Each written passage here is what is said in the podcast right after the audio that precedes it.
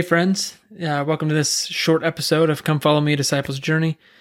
In this week's study, as we study Alma chapters 5 through 7, I uh, have had been having some thoughts uh, throughout the week. Um, for those of you in the United States, you know, there's some crazy things happening, going on. Uh, for those of you who are not, I'm sure you have probably seen it. It's been uh, kind of making headlines all around the world, I've seen. And but I, I've been kind of struggling with how I want to express my thoughts here. I don't want to come off as preachy. That's not what this podcast is about. It's not for me to preach to you. It never has been. I don't ever want it to be that. I don't want it to be about me. What this podcast has always been about, what I want it to be about is the scriptures. And come follow me and how we can find truths for our lives in the scriptures.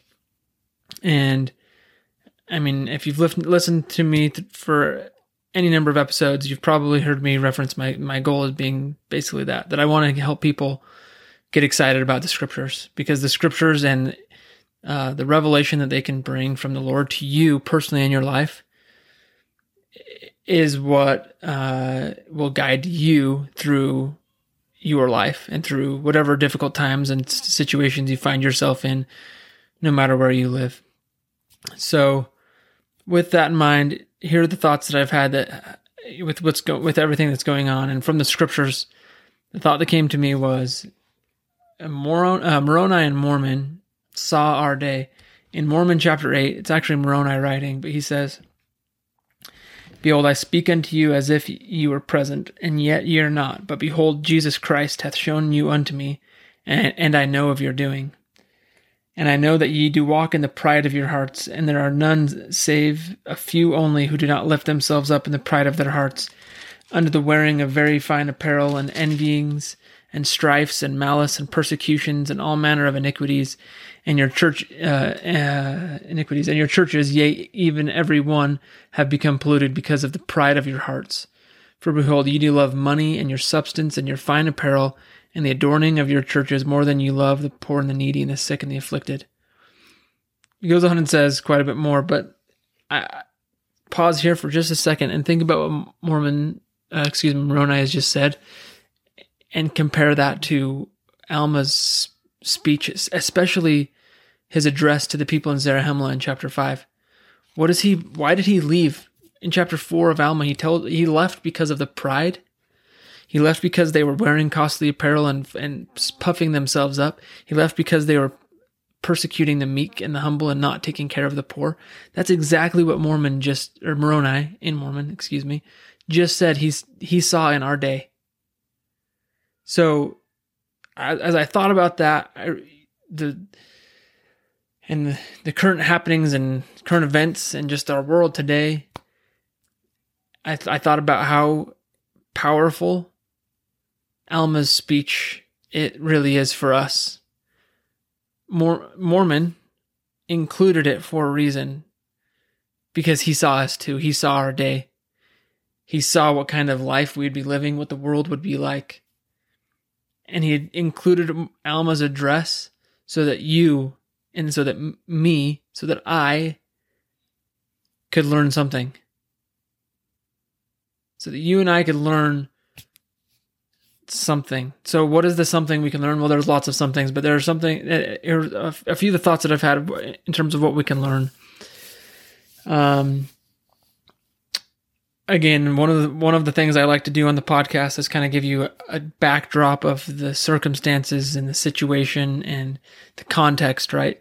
So, Alma chapter five isn't happening in a vacuum. It isn't just like just Alma five. Look, remember what happened before this right? Shift in government, shift in power, new religious leader. Nehor comes up, tries to, you know, teaches them priestcraft and that the the priest should be paid and be supported in all their doings. Teaches false doctrine. Teaches that ah, everyone, everyone um, is saved. You know, there's you don't have to do anything. Again, and I talked about that in last week's episode about the lie that that is. But think about compare that to some of the worldly doctrines you hear today. There is no right and wrong. It the doctrine of Nehor is uh, the doctrine of moral relativism. That there is no right and wrong. You're already saved. No, if there is a if there is a saved to be had, you've already you're already saved because there's no evil. That's that's the per- pervasive lie that Satan is telling today. He's he's really good at what he does. Let's let's be honest about Satan, and and and he's got a lot of experience. He's really good at it, but he only has a few tricks. Mormon and Moroni knew that.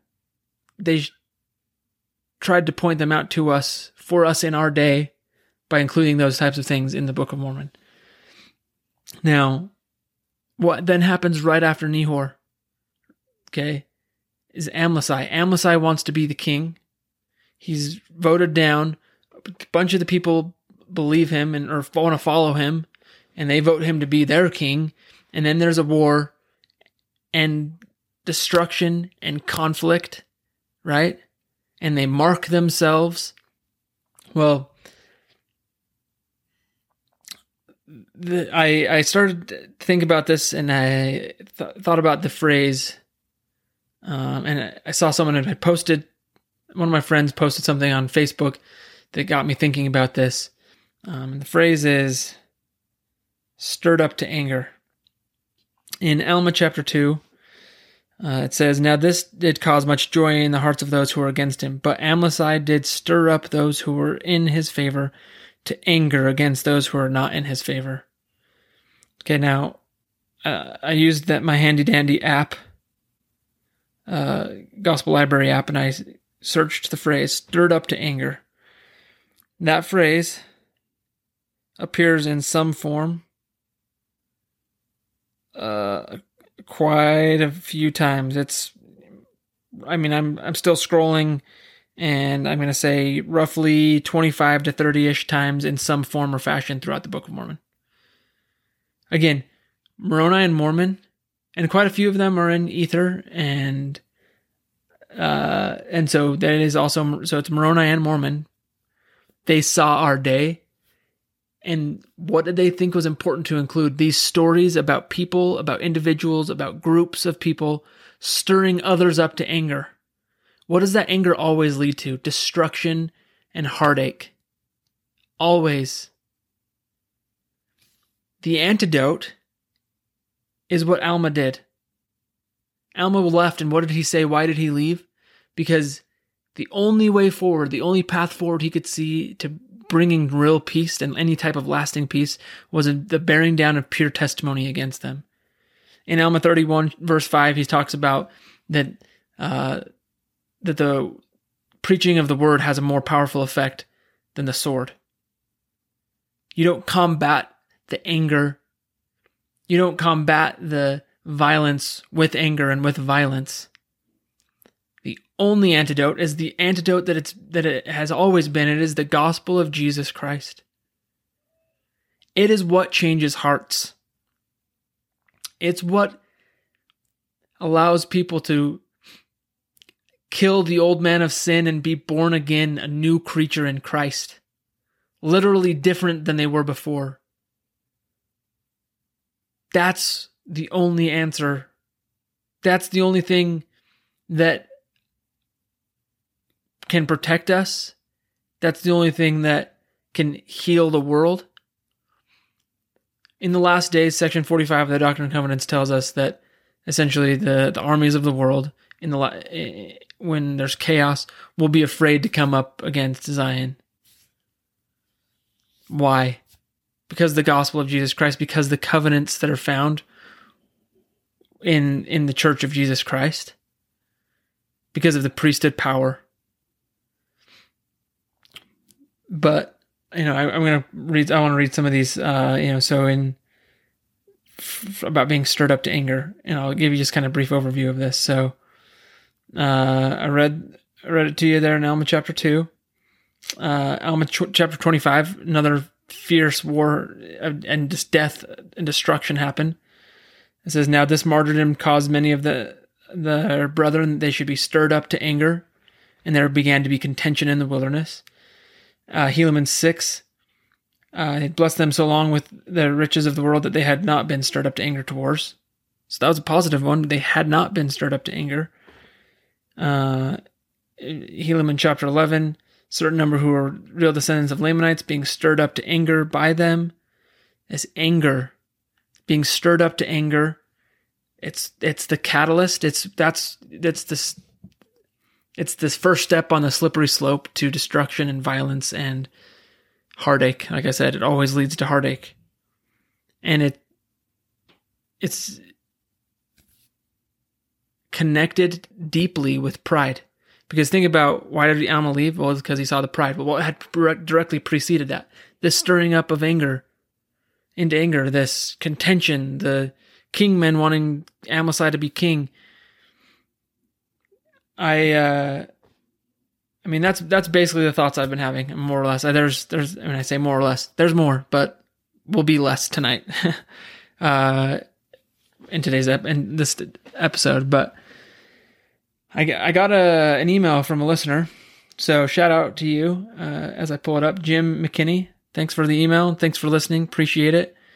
Uh, he had some really good thoughts about the importance of our covenants and the importance of being born again. Um, that we need to not only be baptized, but also receive the Holy Ghost to receive a remission of our sins and re- retain a remission of our sins. That uh, whether we are investigating the church or longtime members of the church, we still have to receive the Holy Ghost. A remission of our sins comes from receiving the Holy Ghost, and that reception of the Holy Ghost on a day to day basis, every day, every day, every day, is how we are born again every day, every day, every day, and become more and more and more perfect like Christ until we become like Him. And so, relating that to what I've been talking about in this episode, we, as disciples of Christ, followers of Jesus Christ, those who, of us who are members of His kingdom on earth, His kingdom on earth, we need to remember that we're not perfect. We can grow personally. We look at Alma's questions as he's questioning and asking, talking to people in, in chapter five who really, they may not, they may be wayward, but they are probably, he, when I say probably, he went to the churches. He went to the, the churches of Hamlet. It's, these are members of the church who he's asking these questions to. And he asks questions like, have ye walked keeping yourselves blameless before God. Look at yourself. That's all you can do. Ask these questions to yourself. If you're not perfect, splendid. That means you're mortal. That means you're human and part of the plan. But are you trying? Do better. Be better. Try a little harder to be better. Be that's as and as you do that and as you're truly striving you can receive the holy ghost the purifying gift of the holy ghost to purify you so you re- can receive and retain a remission of your sins. Uh, i think of as and as i've been talking just now I, I thought i think of christ um you know in one in one setting a young man comes to him and says, "I've done all the all. The, what can I do to inherit the kingdom of heaven?" And Christ says, "Do all these things." And the young man says, "I've done all those things, and what lack I yet?" And then the Savior says, "Go and sell all that you have and come and follow me." The powerful question is, "What lack I yet?" When the Savior said that one of his disciples would be the one who uh, would betray him, they all they all said they didn't say i bet it's judas. That guy is shady. Oh man john he's always doing weird stuff. Lord is it i? That's what that was their question. So no matter where you live in the world from japan to south africa to the united states and ireland and anywhere else in between anywhere wherever you live and whatever circumstances you find yourself in in your society and your in your communities The problems of the world can only be solved by the gospel of Jesus Christ. And we are the torch bearers. We have the light. But to carry that light, we have to ask these questions that Alma asks. We have to ask them to ourselves Is it I? What lack I yet? Uh, and as you know, we need to, uh, and Alma specifically points out, we need to be stripped of pride. I'll close my uh, thoughts with this from from the Savior himself in 3rd Nephi chapter 11. He says, And again I say unto you, you must repent and become as a little child and be baptized in my name, or you can in no wise receive these things. And again I say unto you, you must repent and be baptized in my name and become as little a little child, or you can no wise inherit the kingdom of God. Sounds very similar. Sounds like I maybe read the same verse. Two verses, different things. And this is what I want to point out. The first verse is I say unto you, you must repent, number one. Number two, become as a little child a little child. Number three, be baptized in my name. The next verse, number one, repent. It's the same start that's the same order. Number two, and be baptized. Number three, and become as a little child. Now, I'm sure there's m- multiple reasons, or more than one reason, or maybe I'm missing the market altogether here with what the Savior is trying to teach. But what I get out of that and what I see from him is that, look, if you haven't been baptized, then repent, become as a little child and humble and meek, and then you, and then be baptized. And then the next verse he's saying, if you've already been baptized, then what you need to do is you still need to you need to repent, keep your covenants, and become a little a little child. Either way, the, the steps are the same. You might be down further down the covenant path, but it's still one step at a time, left, right, left, right, left, right. The steps are the same, no matter where you are.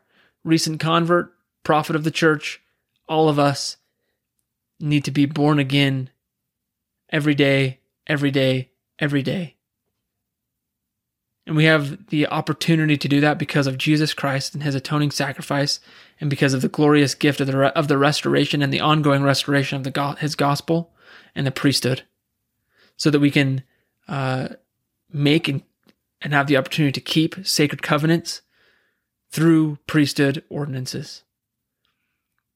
We can you can try all you want. You can do all the self-help you want and go to seminars and but all of that as uh, i think as elder renlund without the gospel and without the atonement of jesus christ and without repentance would be nothing more than miserable behavior modification. But to truly be born again you need the spirit. The spirit comes through an ordinance and through our worthiness. And I can promise you this that as you and each of us ask the questions to ourselves that Alma asked the people in Zarahemla, and seriously strive to be able to answer them in an affirmative way, in a, in a good, positive way that we're striving, that not only will your life be blessed and my life be blessed, but those around us. Uh, I think it was President Faust.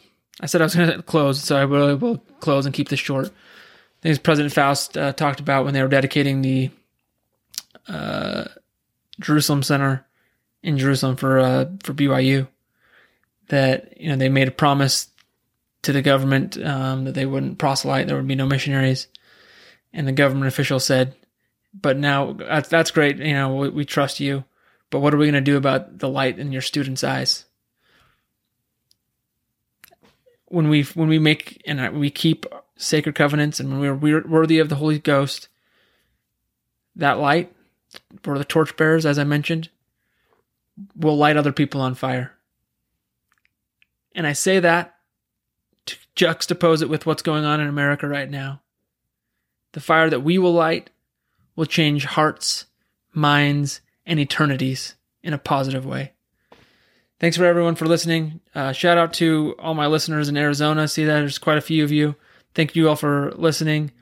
Um, again, come follow me, uh, A Disciple's Journey on Facebook in the group. Chat in there, share your thoughts. Always welcome to email me personally, jeldonwebster at gmail.com. Uh, that's phonetically Jeldon dot at uh, Webster at gmail.com. Uh, thank you all for listening. I really appreciate it. I've been getting uh, a few more emails coming in as I've, and I love it. I love hearing your thoughts.